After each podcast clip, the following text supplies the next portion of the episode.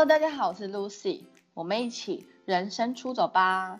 好，那这一集呢，邀请到嘉宾真的是也是很特别，而且他年纪呢真的超级年轻，好像才刚刚大学毕业吧。可是他的人生经历就已经当过很多的团队的那个领导领导者，然后他本身也是一个很有领导力跟向向心力的一个人。让我们一起来欢迎 Penny。Hello，大家好，我是 Penny。Hello Penny，可以跟大家简单自我介绍一下，你是哪里人？然后你大学念哪里呢？你的科系是什么呢？好，我是台北人，那我大学是念高雄医学大学香妆品学系。哦，那对对对，很特比较特别的化妆品。对，为什么会就是想要跑到高雄？因为台北人就是想说啊，就住家里就不用房租。可是为什么你那时候想说要跑到那么南端的部分呢？哦，好，那个其实是我高中的时候成绩是呃校排前十，然后那时候有一个繁星计划，所以我们都是用呃用用繁星去填志愿，结果后来。我要填的北一被填走了，然后中国一也被填走了，然后就想说念高医。那在选科系的时候就想说，哎，药妆品这个系好像蛮好玩的，就看了一下学学的内容，所以就想要填这个系，就没有特别想说要离开家里或者是要，对对对，嗯，但是化妆品这个就是你本身你对化，你那时候高中的时候就对化妆有兴趣，你才会填，还是你觉得？嗯，好像这个也可以，这样你就填了。对我那时候就有去看了一下科系会上课的内容，嗯，然后就发现，哎，他们会上一些调制学，然后行销，然后药理、生化，然后化学，所以就对这些还蛮感兴趣的。哦，你是化学、物理比较好的那种人吗？对我化学比较好哦，了解了解。哎，那你那时候去高一念的时候，你真的接触到这个科系，你那时候的想法是什么？那时候念了之后，发现我其实是可以念得很好，而且可以拿高分，因为我也是在可能几次也是有拿到书卷奖那种。但我有时候想想，发现如果这个真的要当成是我未来就业的时候每天都要碰的。我就觉得没有办法接受，因为我也不喜欢待在实验室。嗯嗯嗯嗯嗯。那时候学校的科目就是有要你去实验室里面调制药化妆品吗？还是他们他们的上课的大纲是什么？对我们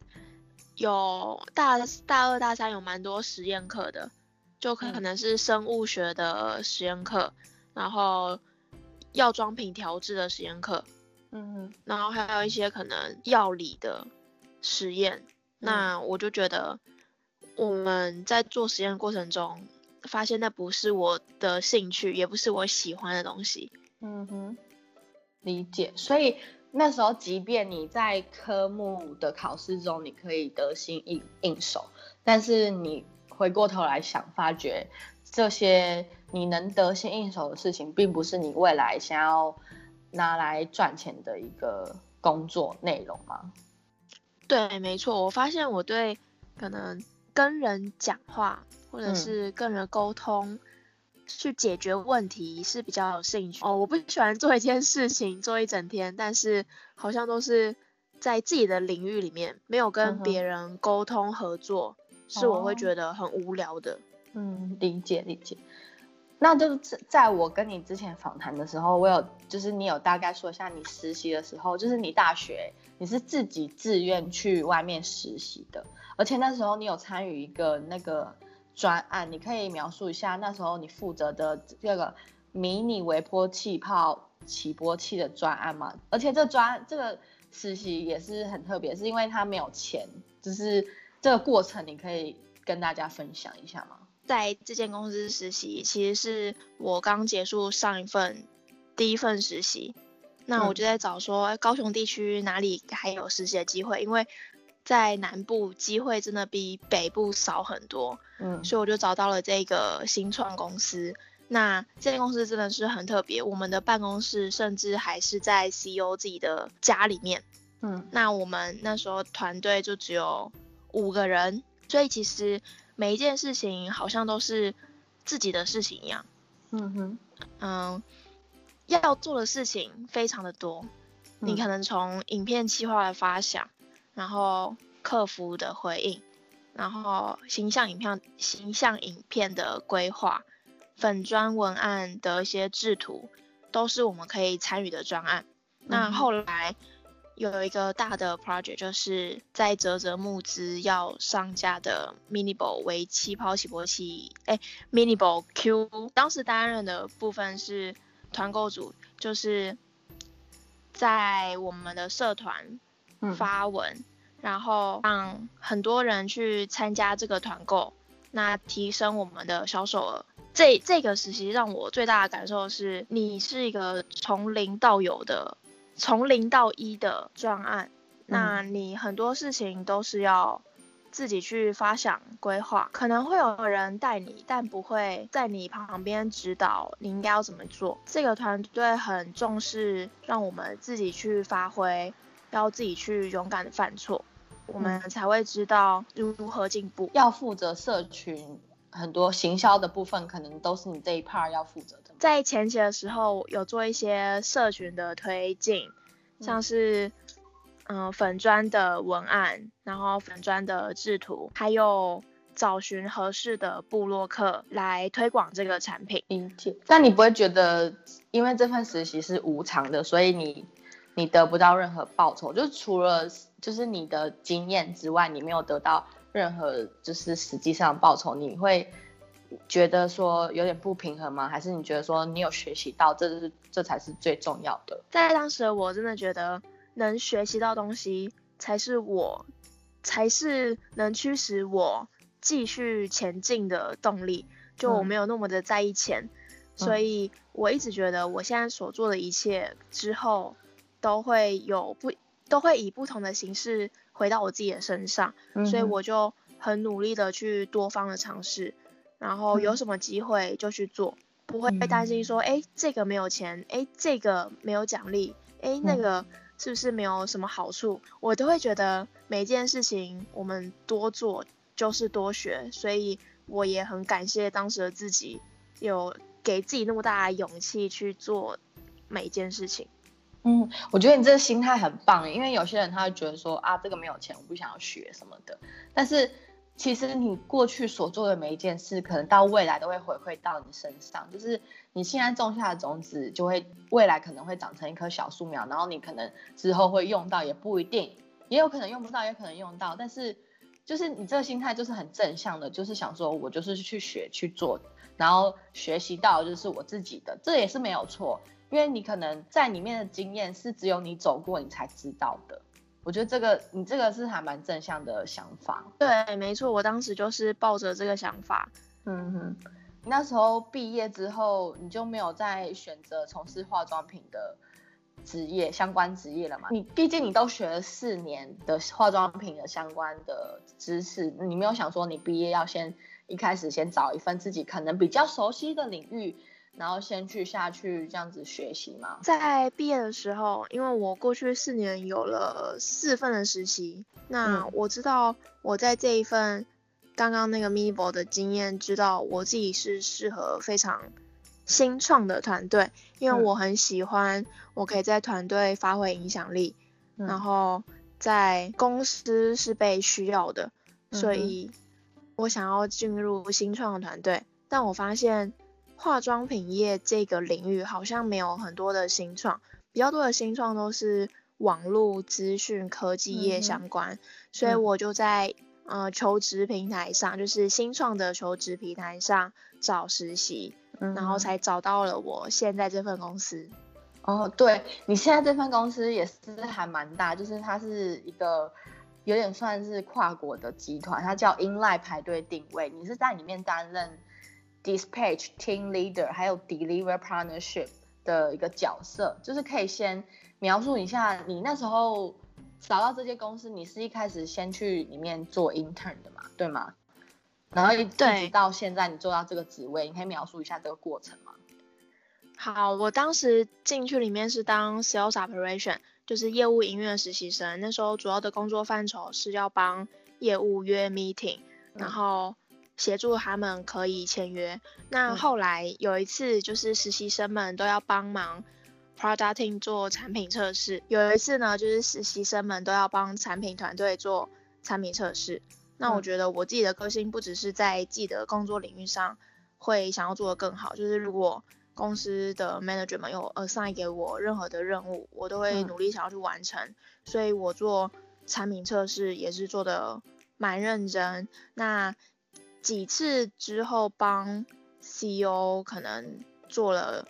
其他的小事情，或者是。协助他可能在某几个专案的推进，他们就有看见我的能力跟我的态度，所以后来就找我去 Product Team 当 Product Ops 的 Intern。嗯哼。后来因为有一个新的团队要成立，所以他们也希望我去接这个团队的听力。所以我觉得，嗯，一路上都是很幸运，也很感谢努力的自己，可能从 Sales 然后到 Product。然后到 dispatch team，我记得那时候我的主管跟我讲了一句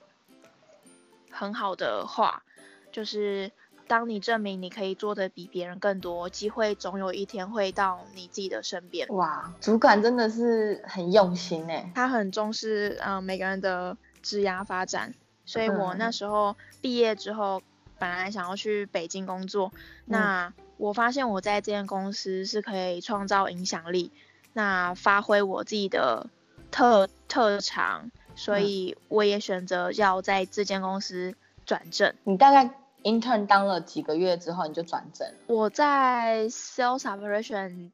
当了三个月，然后在 product intern 当了两个月，然后毕业就马上转正。其实你在里面也才半年，然后。半年的实习，毕业之后就直接转正，代表你在实习的过程中，你是真的很努力，很努力，想要让主管看见你的表现的。对，没错。呃，当其他的团队有需要我任何的协助的时候，我也总是会呃出面去帮助，去解决。理解。那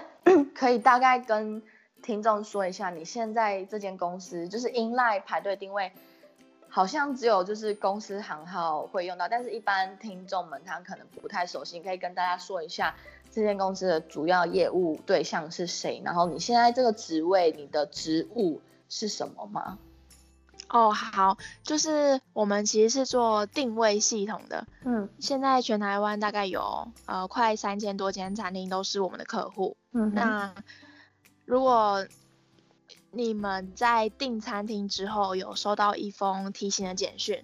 或者是在前一天会有一封简讯问你要不要保留定位，这个其实就是我们公司的服务项目之一。公司比较是 B to B 的啦，所以就通常如果在餐厅内看到他们在滑动平板，有操作桌图啊，然后滑入代位啊那些，也就是大家们在使用我们的系统。因为去年疫情的关系。像 Uber Eats 或是 f o o Panda，只是因为我们没有自己的车队，所以我们是需要媒合串接很多物流业者去送餐。所以我们现在合作的国家有台湾、香港、新加坡跟澳洲。那每个地区合作的物流业者可能都不一样，像台湾可能是拉拉 Move，然后 GoGo X，最近有跟 Panda Go 合作。那像澳洲可能就是 Go People，然后滴滴，它会是以这个事情会是主要团队的 K K P I 之一。嗯哼。那可能像更深入的话，就会谈一些 partnership，像是我刚刚说在台湾我们是跟拉拉 Move、Go Go X 还有 Panda Go，可能像新加坡我们也是用拉拉 Move 跟另外一个物流伙伴叫做 Zik，所以当我们要确确保这个。送餐的营运流程是很顺畅的，但过程中可能会发现，在一些尖峰的时刻或是假日的时候没有司机的情况，那我们就要找更多的 partner 去来做 food delivery。嗯哼，理解。哎，那这样子，如果一遇到像圣诞节啊，或者是跨年那时候，你们不就忙翻了吗？对，没错，像这种节日就是我最忙的时候。我还记得去年年底，大概圣诞节跟跨年那一天，我大概都是九点十点才离开公司，因为发生的问题太多了，然后，嗯，然后可能同时间有三四十订单进来，嗯嗯，那合作的物流伙伴们都没有司机，所以这时候我们能做的当下。除了继续等待司机之外，还要跟餐厅们告知现在的状况，为什么没有司机？嗯，然后甚至由我们去告诉消费者现在的状况，请他们体谅、理解。所以你就是做中间那个协调部分。那这样子很可怕。如果一一遇到就是节庆的时候，你们就会。要每盒大量的订单，然后又怕等不到司机。对，没错。所以因这样的状况，我们现在有一些合作的新型的物流业者是可以事先安排 driver 在 stand by 的。嗯。不过在这个同时下，我们也需要去考虑他们的他们的价钱，也就是在公司的成本上会不会提高，以及他们给，因为我们的运费都是。先代收，然后最后再实报实销给我们的客户，所以我们也需要去考虑说，我们现在合作的不同的 delivery partner，他们的他们的 cost 是不是很高？嗯，这样也会影响到我们客户使用的意愿，还有在营运流程上是不是可以跟这个 partner 配合的好，进而去讨论下一步的串接。理解。就是除了这个 team，除了你之外，底下你有带一些实习生，对吗？对，没错。你大概带几几位啊？我现在是五位实习生。哦，是哦。那你就是安排，除了安排他们班表之外，你有一套你自己在带实习生的心法吗？有。就我觉得，其实当 leader 有我自己的五个大的原则。嗯，我可以跟分享给大家。第一个就是。要用说服跟沟通的方式去跟团队们讲话。就我在初期的时候，可能就会让别人觉得，哎，我说什么好像都是对的，或者是我的态度会比较强硬。但我慢慢的要偏向一种，慢慢的，我觉得大家可以改成一种要和团队解释过程，而不是只有结果。这样子的方式反而更能凝聚大家为什么要这样做。那再来是你要知道你的 team member 是怎么样的人，把每个人的特质放到最适合的位置。像他们进来的时候，我都会跟他们约 one one 的时间。那首先会问他们，他们对工作的期待是什么？他们自己的价值观是什么？他们有没有希望想要在这份工作达成的目标？所以当我知道他们想要。可能达成的目标或完成的事情，再去依照他们的个性，可能比较细心，执行力比较高，策略分析比较厉害，然后或者是 data 相关的比较熟悉，那我就会依照他们的特质跟他们的期待放到比较适合的专案上。那还有是，我觉得当 leader 要懂得分配任务，因为你带的是团队，你不是只有自己。你希望你的团队可以走到怎么样的轨道目标上？嗯，那你就要常常可能利用一些 OKR、OGSM 的方式跟他们讲目标是什么。那讲完之后，先让大家去做尝试，然后再去引导他们应该要怎么做，会把这个 project 做得更好，思考的角度可以更全面。那最后，我觉得是成为大家的后盾，嗯，就是在嗯一个月，每个月我都会约大家的，大家玩玩玩，就是我会了解大家最近可能困难的点是什么，或者是说在工作上有没有遭遇一些挫折，现在工作的节奏下是不是他们可以习惯的，因为我们的。业务的范畴会比较紧张，也会要也会有很多你需要及时处理的应变能力，所以可能你刚进来这个团队，你会有点不太适应，或者是你在工作上你要切换非常多的分页，嗯，可能。你要同时登录五个 DP 的后台，你要登录我们的客服的系统，你要看微信，又要看 WhatsApp，又要看，又要看可能我们 SOP，那。你在初期不熟悉的时候就会混乱，然后当客户进来骂，嗯，可能有一些不适当的字眼的时候，嗯，你那个受到心理压力，然后你要怎么去调试等等的，我觉得这个都是在团队上，在这份工作会遇到的困难。那我就会跟大家说，应该要怎么样去面对，然后去解决。然后最后回到成为大家的后盾这个原则，有一句话让我非常感同身受，他说。让我更有热情的是，不再是取得自己的成功，而是我的团队在没有我的情况下，还是可以获得成功。就我就会想说，诶，当我有一天如果离开这个团队，或者是我把 team lead 的这个位置交给了下一个 team member，那他们是不是在没有我的，呃，带领下，还是可以知道这个状况要怎么解决？要怎么制定更好的 SOP？要怎么优化现在的流程？对我就会常常想这个，所以就希望我现在是成为大家后盾的一个角色。就是你以上分析，就是分享这些你过去的心路历程，我觉得整个超完整的。你是从书上。得来的吗？还是有一部分其实是来自于你自己的经验哦？因为我觉得自从当了 leader 之后，就我觉得担任初阶主管，你除了有面对下面的压力，你还有面对上面的压力。因为对我的主管们而言，他们都很放心的让我去完成每一件事情，他们也蛮放心我做的每个策略。但你面对下面的人，你要让他们幸福，那又要让他们可能。相信你的能力跟你的决策，所以在这个前提下，我觉得就是要带薪，因为唯有你们彼此之间建立一些信任感，他才能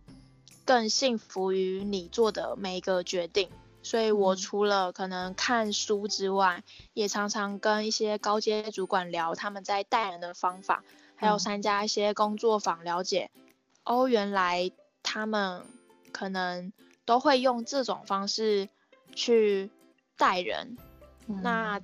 在团队沟通上会更顺利。如果我遇到你这种主管，我会觉得我人生遇到一一位贵人，因为很少有主管可以这么全面的，就是为上他的上司也好，还有他自己的下属来着想这整个格局，然后怎样是对公司发展是最好的方法。所以我觉得你那么年轻就有这样子的思维及想法是好难得哦，你知道吗？哦，因为我就因为我的个性本来就是很在乎别人的感受的，就我的我也本身也是一个非常敏感的人，所以我在刚带人的时候，其实都常常为。公司的角度去想，因为我可能就会想说，如果我现在，哦，因为这也回归到我们的工作内容，因为外送这件事情是随时随随时随地都可能会有人要点，就是使用外送这个服务的，所以我们就需要，就是这个团队是需要排班，嗯，那我常常会想，如果我增加人力的话，是不是可以稍微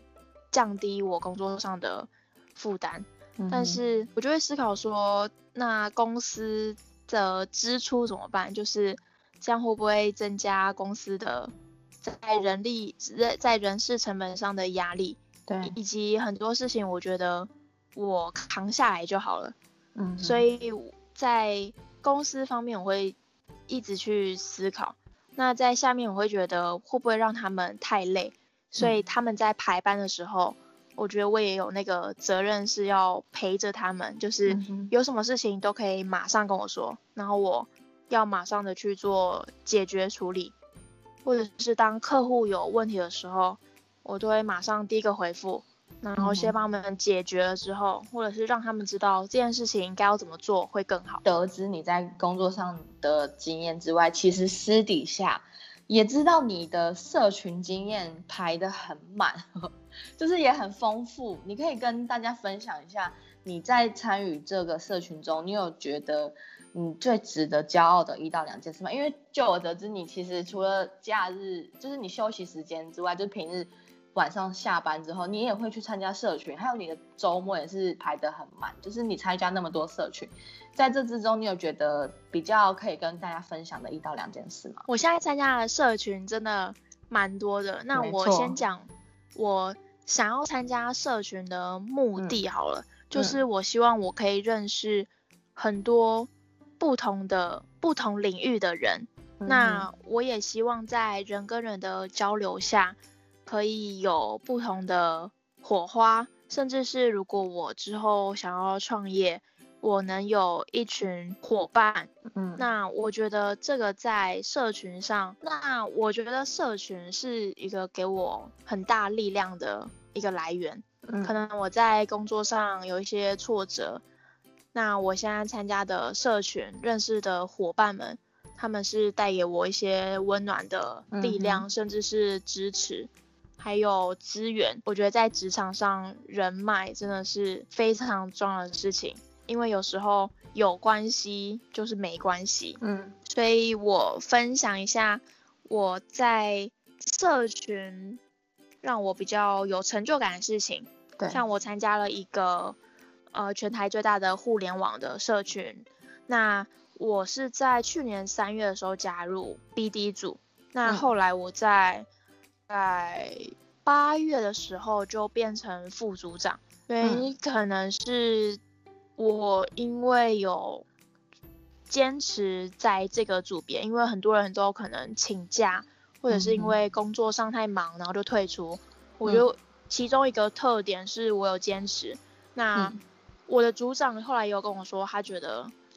我是有拼劲的，他让我觉得我跟别人比较不一样。虽然我很年轻，可是我有拼劲，然后我也坚持，我也有自己的想法。在这个社群里面，我从参加者，那我因为我跟创办人也很好，就是平常可能没事的时候也会聊聊彼此的近况，然后看有没有什么要协助的。所以从参加者，然后变成就是小天使，小天使就是。可能辅助主持人的角色，后来也担任了主持人。那之之前在推广一个读书会大型活动的时候，我也担任了小编。嗯，最近可能又有一个新的专案，那我觉得创办人也很信任我，然后也很希望我可能在这个社群可以做更多的付出跟协助，所以。在这两个社群让我印象深刻的就是我的能力被看见，以及我可以在这个社群发挥我的影响力，甚至是让别人主动来询问我可不可以担任某一个重要的职位。我觉得这个都是我在这些社群中找到了自己的归属感，也找到了我可以更前进，然后更拼的一个动力。哇，就是感觉以上听起来就是你，你是一个很很就是永远不会累的一个角色，哎，是这样子吗？哦，我的朋友也常常这样子跟我说，他们就觉得，哎，你好像都不用休息，就是我好像无时无刻都很忙。像我今天早上就在排我的 schedule，就是我平常上班。因为我们公司都是用 Google Calendar，然后我平常上班可能会议会从早到晚，但是这些会议可能都是很多都是我自己想要发起的，就我觉得现在有哪些流程不 OK，或者是在跨部门沟通上有哪一些是需要改善，甚至可以为我们我现在负责的产品做更多哪一些事情，帮助客户增加订单量、增加销售额，我都会主动去 book 一些重要的会议。那再来就是，可能跟 team member 们要教导他们要做什么事情，然后要协助他们可能在 project 上的更推进。然后下班之后，可能会有一些工作坊，有一些讲座，有读书会，然后我现在在互联网社社群也横跨了三个组别，就是 BD 组，然后学校组跟产品组，就然后在呃读书会也同时会有参加，一个月可能读两到三本书，嗯，然后在自己私底下，我可能就会我喜欢写手账去记录我的生活，然后拍穿搭，对，就会在 Instagram 这样分享，嗯，我会觉得。我已经很习惯有那么多事情来填满我的人生，来填满我行事历。对。所以当有可能空闲的时候，我就会想说，哎，我是不是不努力了？哎，我是不是 有什么事情要做还没做？或者是我是不是有一些事情是可以把它做得更好？所以我都会觉得。嗯，现阶段的我真的是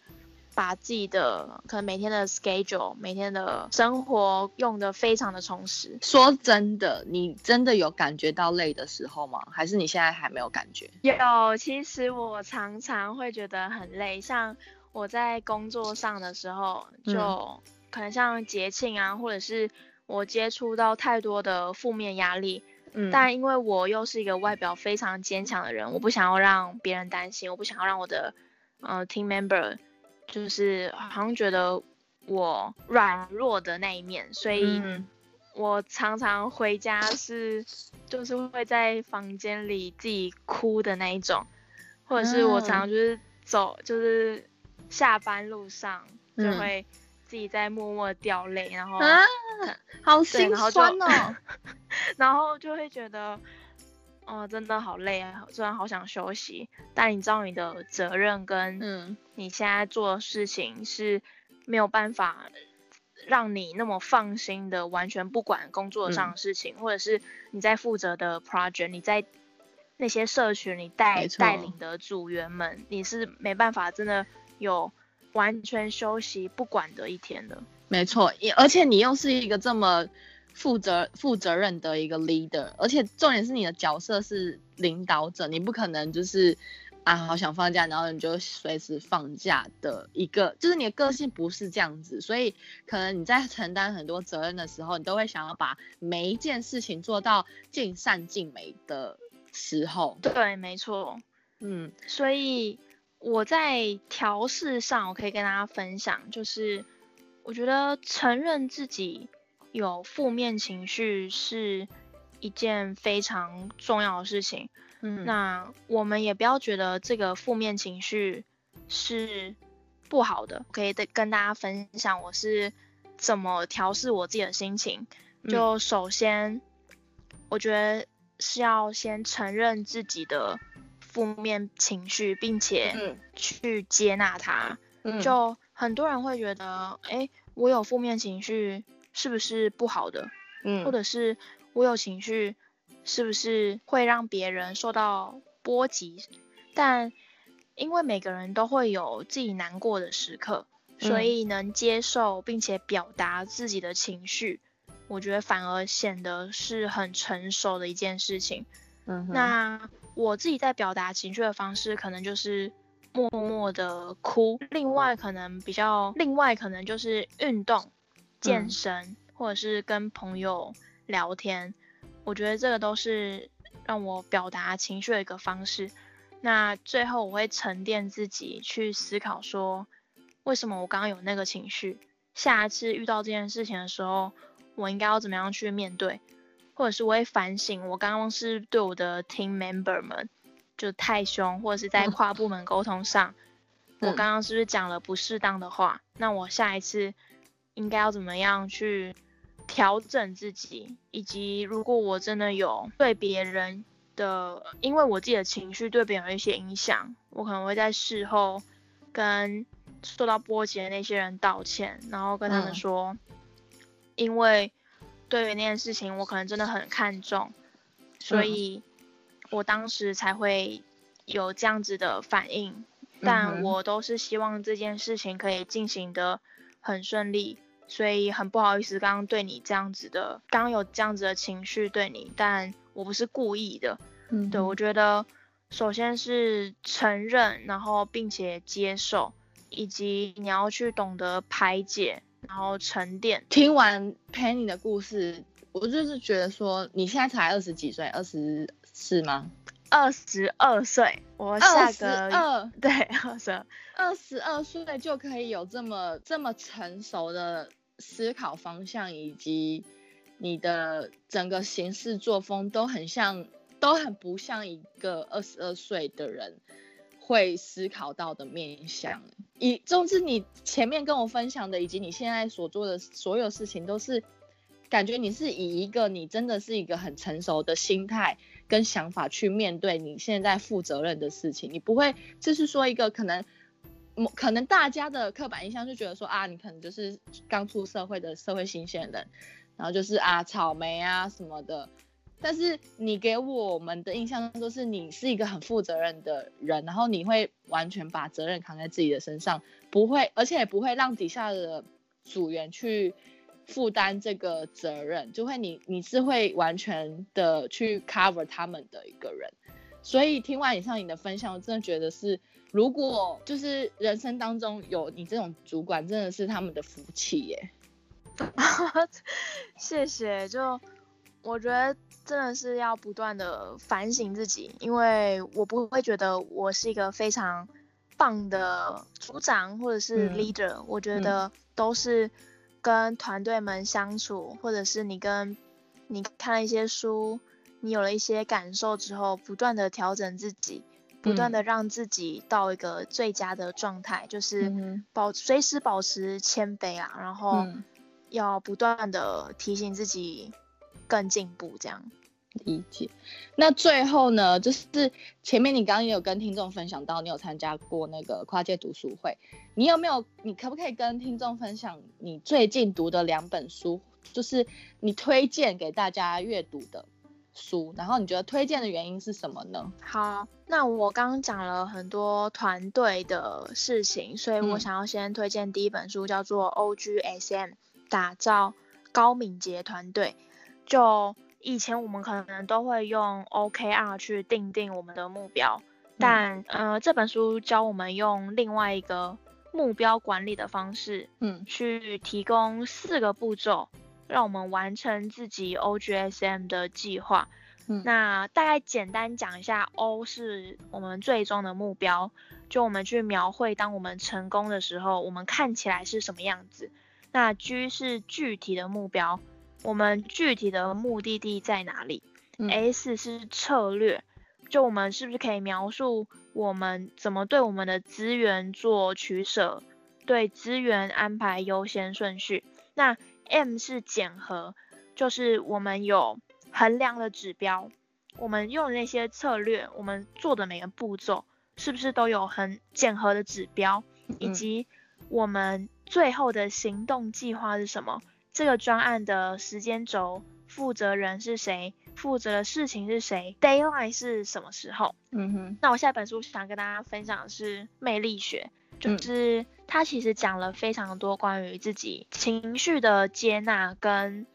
我们怎么样去管理自己的情绪。嗯，我想要分享两个比较印象深刻的，就是我们其实有负面情绪的时候。第一步，我们可以先告诉自己，这个不是真的，因为很多时候，我们大脑会扭曲现在所有的看到的每件事情或是想法，所以这也是为什么可能对于同一件事情，每个人的想法不一样，可能来自他的人生经历，可能来自他对于这件事情的解读，可能来自他，可能他当下的情绪，所以当我们有负面情绪的时候，我们先让告，先让自己告诉自己这个不是真的。告诉自己不是真的之后，我们再问自己，最糟的情况下会怎么样？你你可以想象那个最糟的情况，但你就要去了解，不论情况多么糟糕，你都能挺过去。回想之前有一些很类似的经验，当时你也以为自己撑不过去。但后来，你看你现在都还是活得好好的，你都过来了，所以就显然的，我们都是可以撑过来的。所以不要让自己在那个负面情绪太久，也不要认为那个最糟的情况可能对自己的人生就完蛋了。嗯。还有一句话很讲的很好，就是很少有失败是无法挽回的。我们常常觉得现在的对我们来说非常重要的事情，可能当我们把自己抽离，帮我们把把自己的立场放下，用一个比较宏观的视角去看整个世界，那会发现很多事情可能都是，嗯，都是有如皮毛一样，我们。试着把自己抽离，很多事情可能都是用不同的方式可以去化解的。嗯哼，好，以上是我想要分享给听众们的两本书《魅力学》跟《OGSM》。其实这两本书，一本是有点比较偏管理的部分，一本另外第二本比较偏就是个人的自我思考的部分。所以这两本不同面向，嗯，其实可能也某部分代表。你自己正在学习的事项吧？对的，没错，就是我，因为会有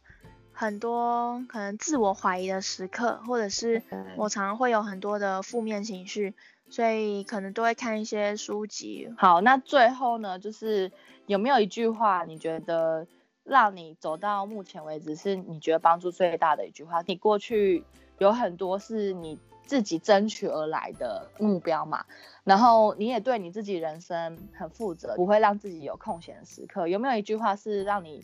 一直坚持到现在？你觉得对你帮助最大的一句话，可以送给我们的听众朋友？我想要送给大家一句话，也是我之前参加呃读书会的大型分享的，送给台下的一句话，就是现在努力的一切，未来都会以不同的形式回到自己身上。我们常常会觉得，哎，现在做这件事情对我的未来没有帮助。哎，现在是一个无心的实习，